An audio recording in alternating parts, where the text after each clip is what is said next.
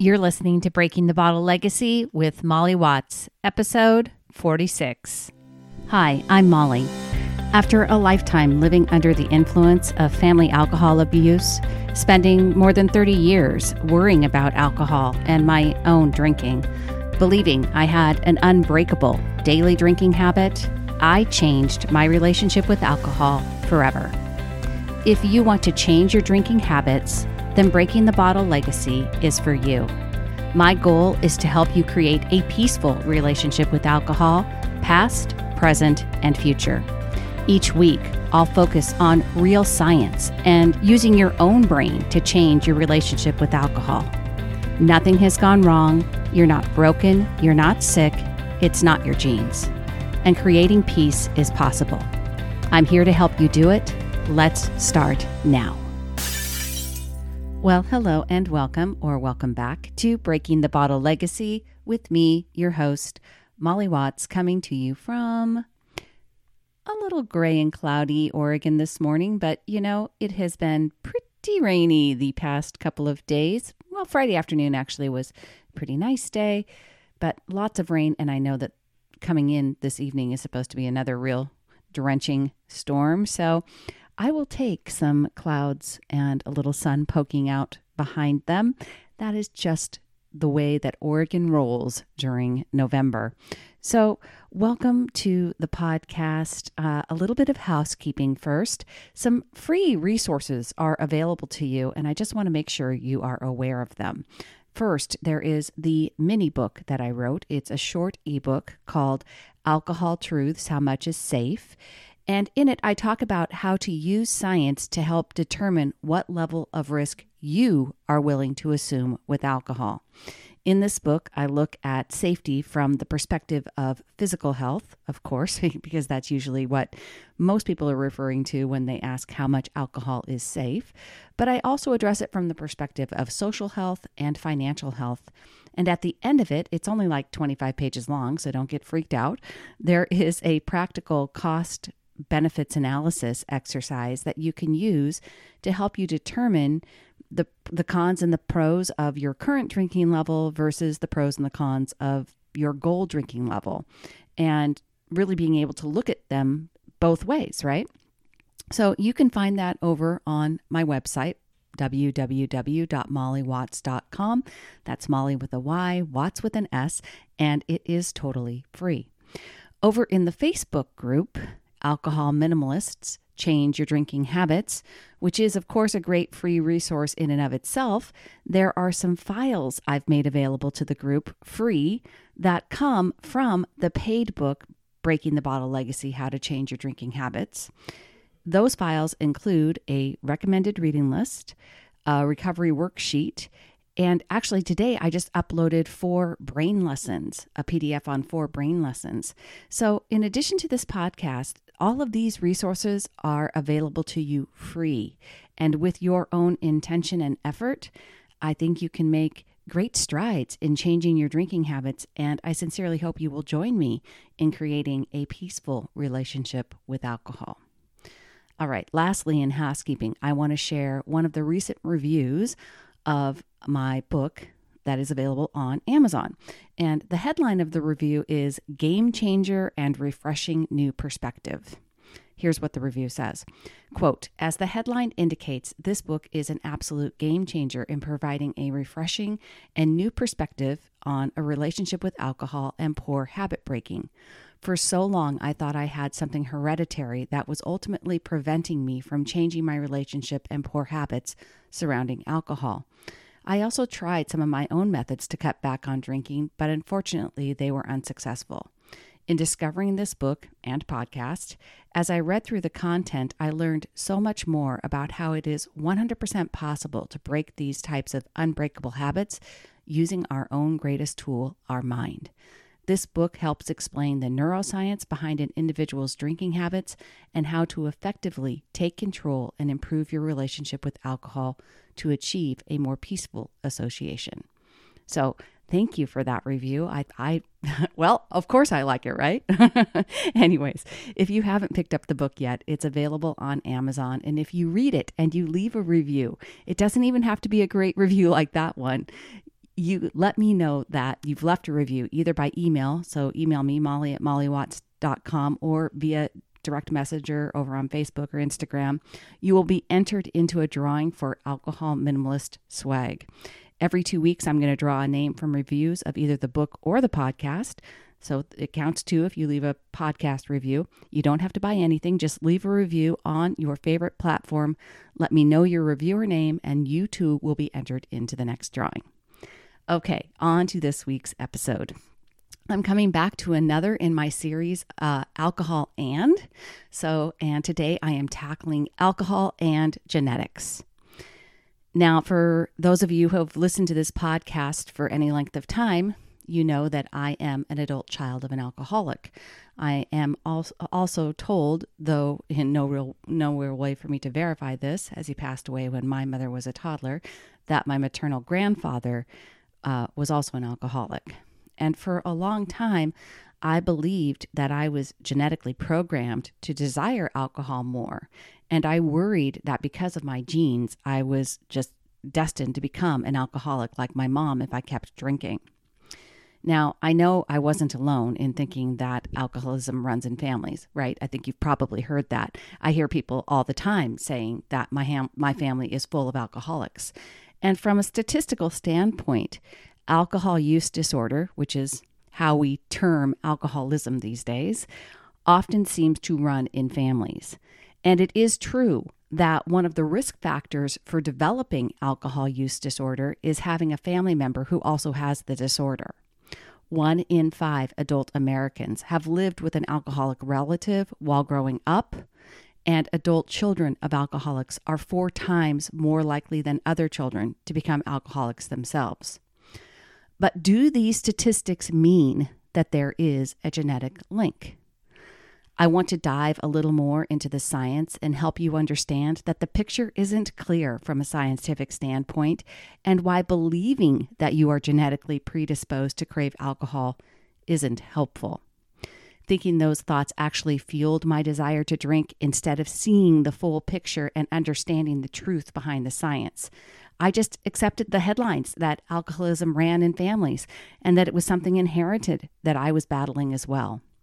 In my journey to change my relationship with alcohol, I educated myself on the facts versus the story that I was choosing to focus on, and I want to help you do the same thing.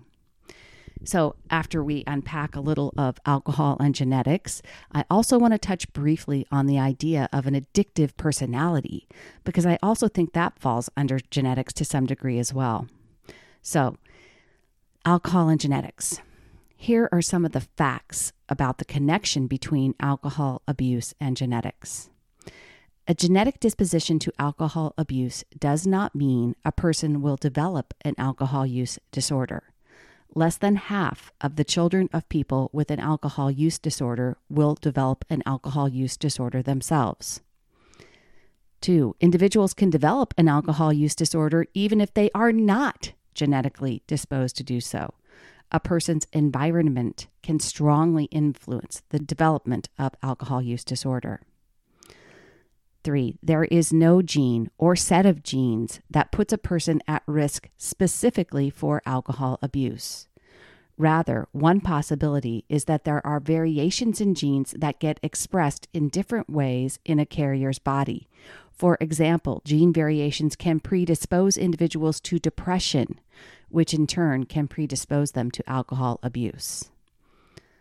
Four, knowing which genes are involved in creating an elevated risk for alcohol use disorder can help researchers to match treatments to genes. For instance, the addiction treatment drug naltrexone may work on specific genes. Psychotherapy may also effectively target certain genes versus others. So that last point is interesting. If you listened to last week's episode with Katie Lane on the Sinclair Method, Uh, which employs naltrexone. In researching this episode and just having this that conversation recently, I found that there is a relatively small study that found this specific to naltrexone. Variation in just three brain genes predicts how well naltrexone will work in treating a patient with alcohol use disorder. This study involved one hundred forty-six treatment-seeking alcohol use disorder patients.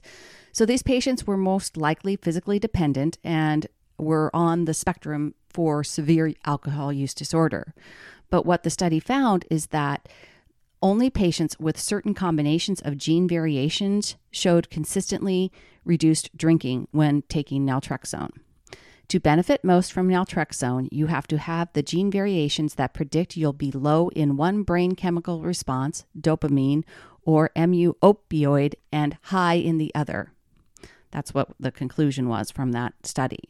I'll link the study in the show notes, but what I found interesting, especially given Katie and my conversation, is that they measured the success in the study by reduction in the number of binge drinking days, defined as five or more drinks for men or four or more drinks for women, and across the study indicated a positive effect of the medication.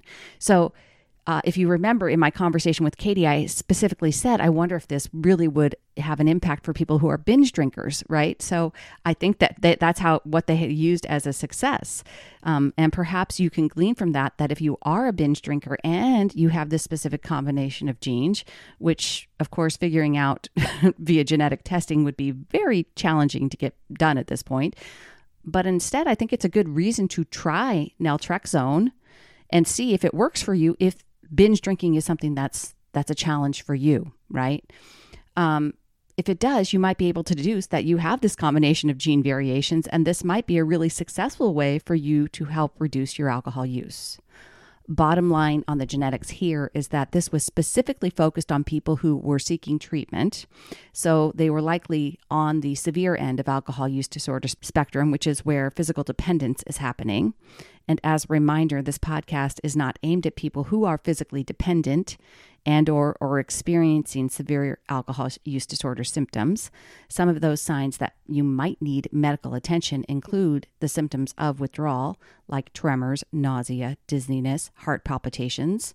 If you wake up in the morning feeling like you need to drink to take to take to physically feel better, Uh, these are signs of physical dependence, and you should probably seek medical attention first before you tackle the psychological dependence, which is what we talk about here on the podcast. Everybody has to make that decision for themselves, but certainly for myself, I never experienced physical symptoms. I was a uh, moderate, mild to moderate severe alcohol use disorder, uh, although I was a heavy drinker.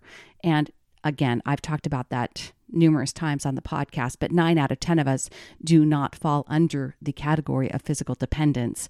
And so it's important too to be mindful of that. You may not, you probably don't have physical dependence, even if you are a heavy drinker.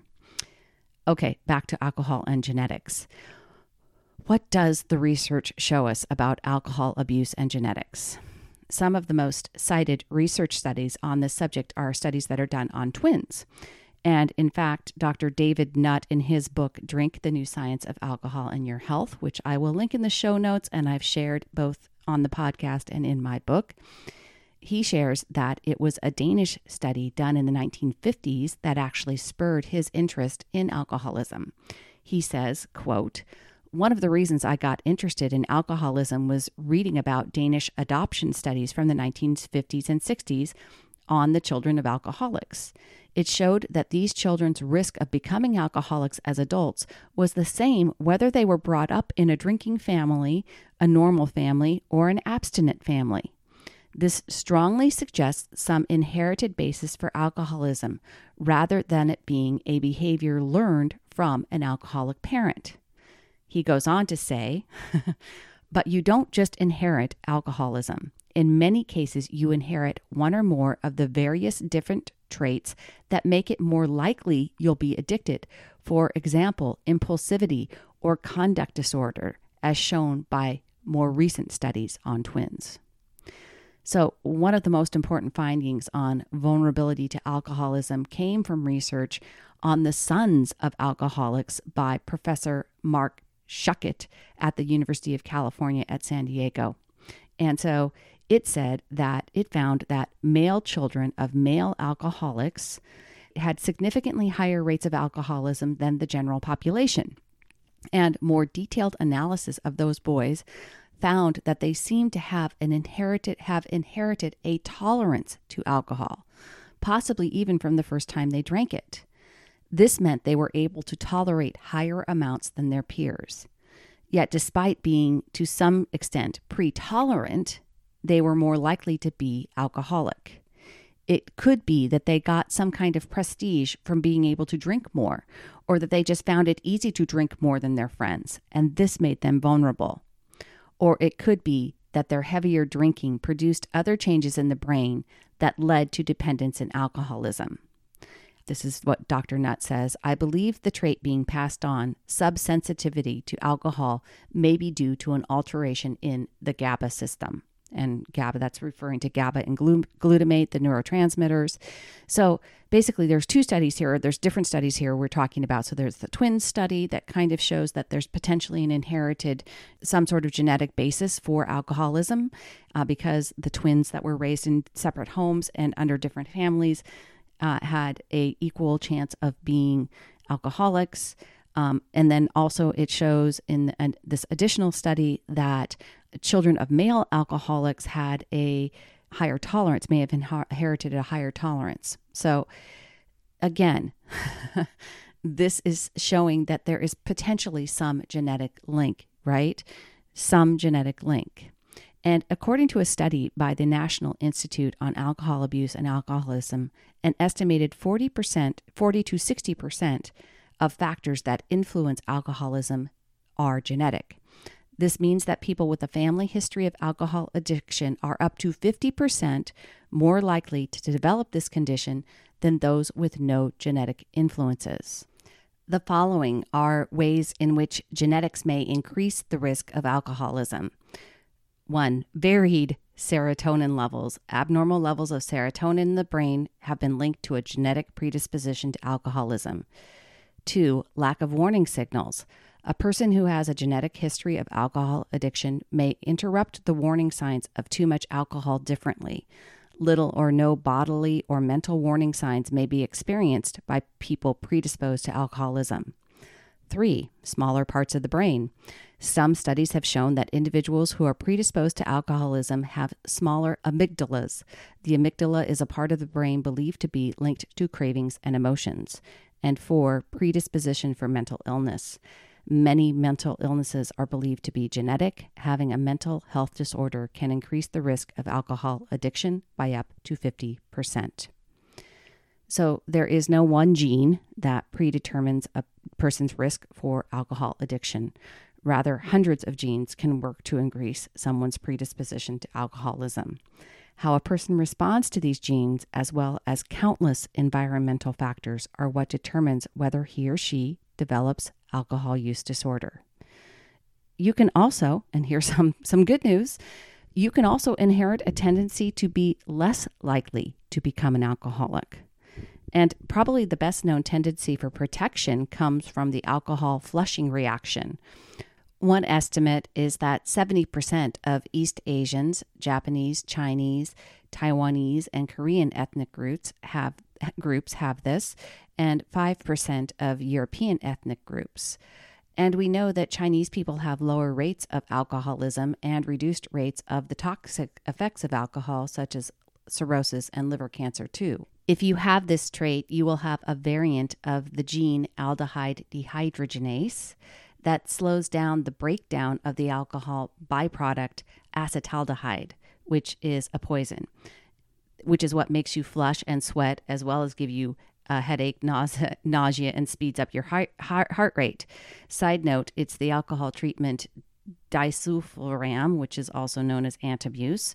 It also blocks this enzyme, which is why people who take Antabuse get all those symptoms, right? So you basically get the same effect as if you had this variant of the gene when you take Antabuse.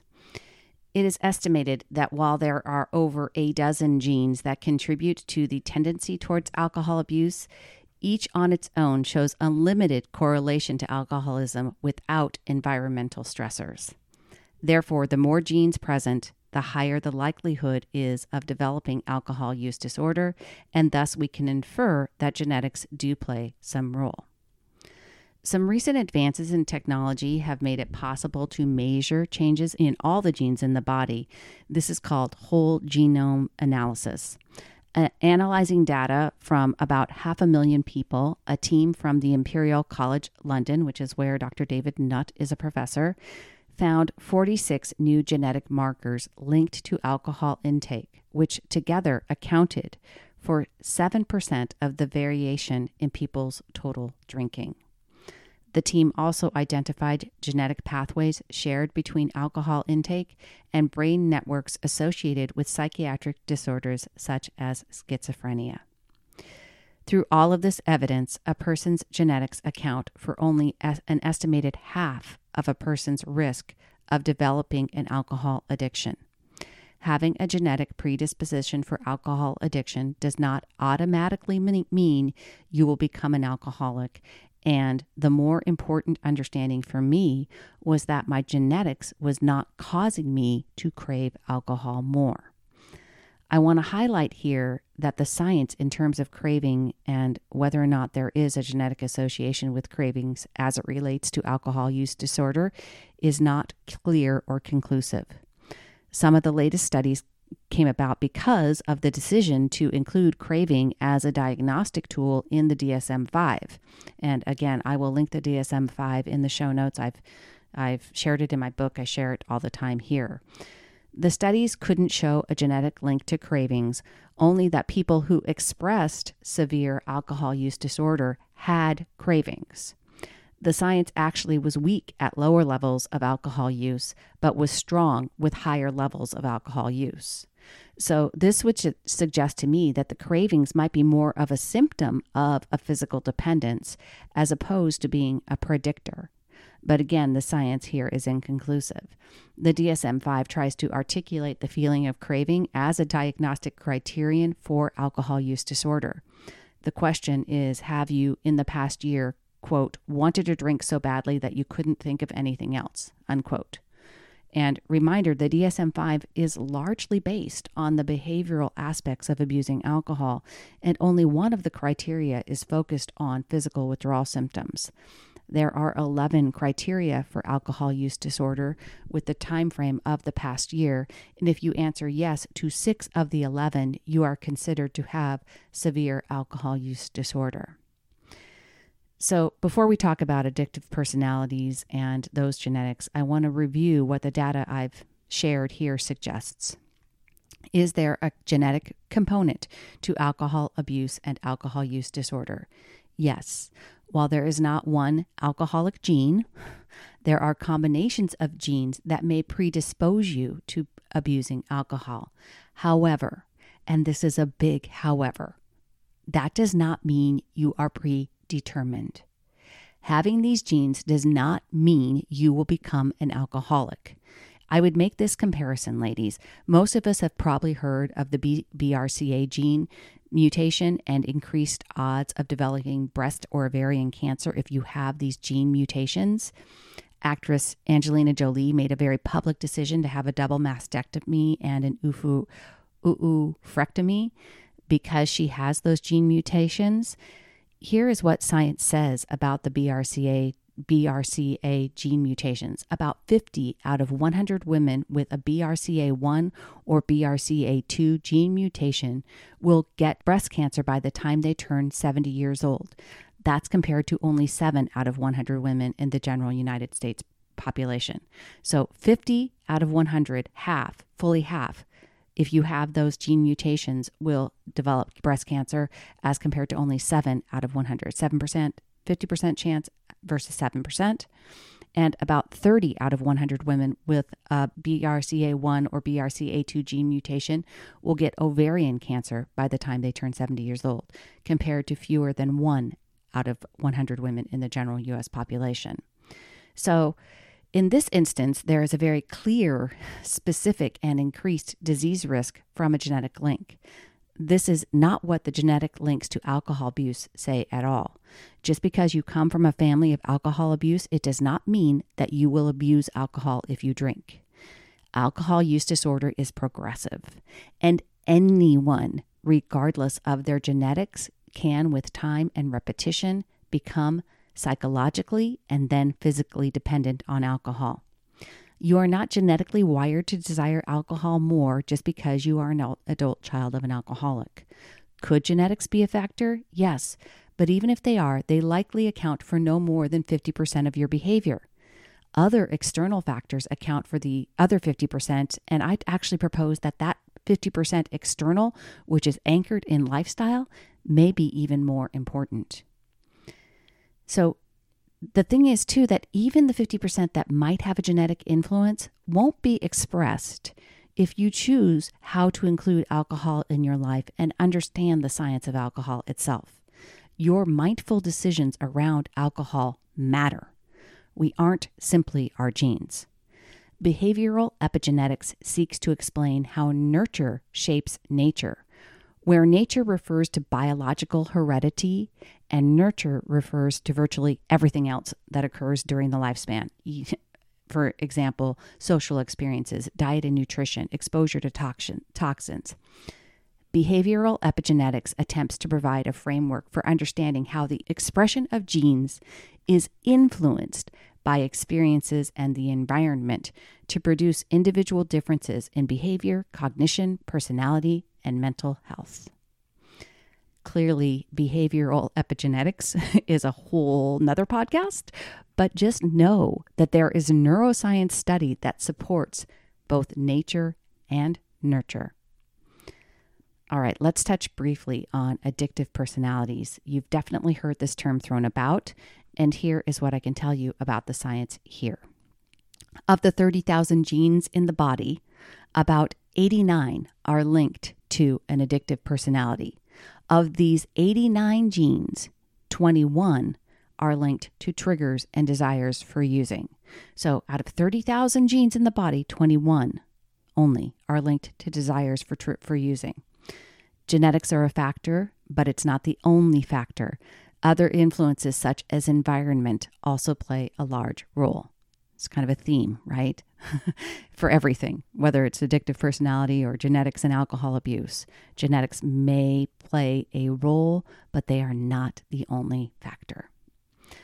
The fiction is the concept of a specific addictive personality. Most researchers in addict- addiction today would caution against the idea of a single generic personality that is prone to addiction. In fact, some seemingly disparate traits can lead pe- different people to become addicted to alcohols or drugs, depending on other factors. Did you hear that? Seemingly disparate traits. So opposite traits can lead different people to become addicted to drugs or alcohol, depending on other factors. While there are several different types of traits that can be recognized in individuals who develop substance use disorders, they are not all present in every person who becomes addicted. Therefore, the image that some people see of the socially outcast criminal is an inaccurate version of the individual who becomes addicted to drugs or alcohol. In popular culture, this addictive, this subconscious image of the addictive personality is the individual who is considered all but destined to, to develop a, sub, a substance addiction. And of course, it's not a surprise that because of that pop culture image, people are worried about developing an addiction to drugs or alcohol, often try to figure out what the traits of an addictive personality might be. They want to know what to watch for, either to absolve themselves of this label or to give themselves a reason never to start using alcohol or drugs to begin with. However, the simple fact is that this whole idea is based on a mix of truth and fiction. There is no question that genetic makeup has at least some effect on a person's risk of developing addiction. As described by many studies, having a close family member who is struggling with addiction can make it more likely that you will develop an addiction as well. In fact, certain portions of the human genome have been identified as having a direct connection to specific addictions. Still, genetic potential is no guarantee that an individual will develop addiction. Other complex environmental factors also contribute to the potential that a genetic predisposition will become a true substance use disorder. Along with genetic connection, other individual health traits that can correspond with a higher risk of addiction is the presence of pre-existing mental health disorders. People who struggle with various mental health disorders can are likely more likely to abuse and become dependent on alcohol. These conditions include, but would not be limited to, depression, bipolar disorder or other mood disorders, anxiety or panic disorders, post-traumatic stress disorder, schizophrenia and other psychi- psychotic disorders, and antisocial personality disorder. So what does all of this mean for those of us who want to create a peaceful relationship with alcohol? When it really comes right back to our brains and understanding why we're drinking alcohol in the first place. In the very first episode of this podcast, I said that I wanted to increase the understanding of emotional numbing and why I believe that not using alcohol to numb away negative emotion is essential in changing your drinking habits and creating a peaceful relationship with alcohol.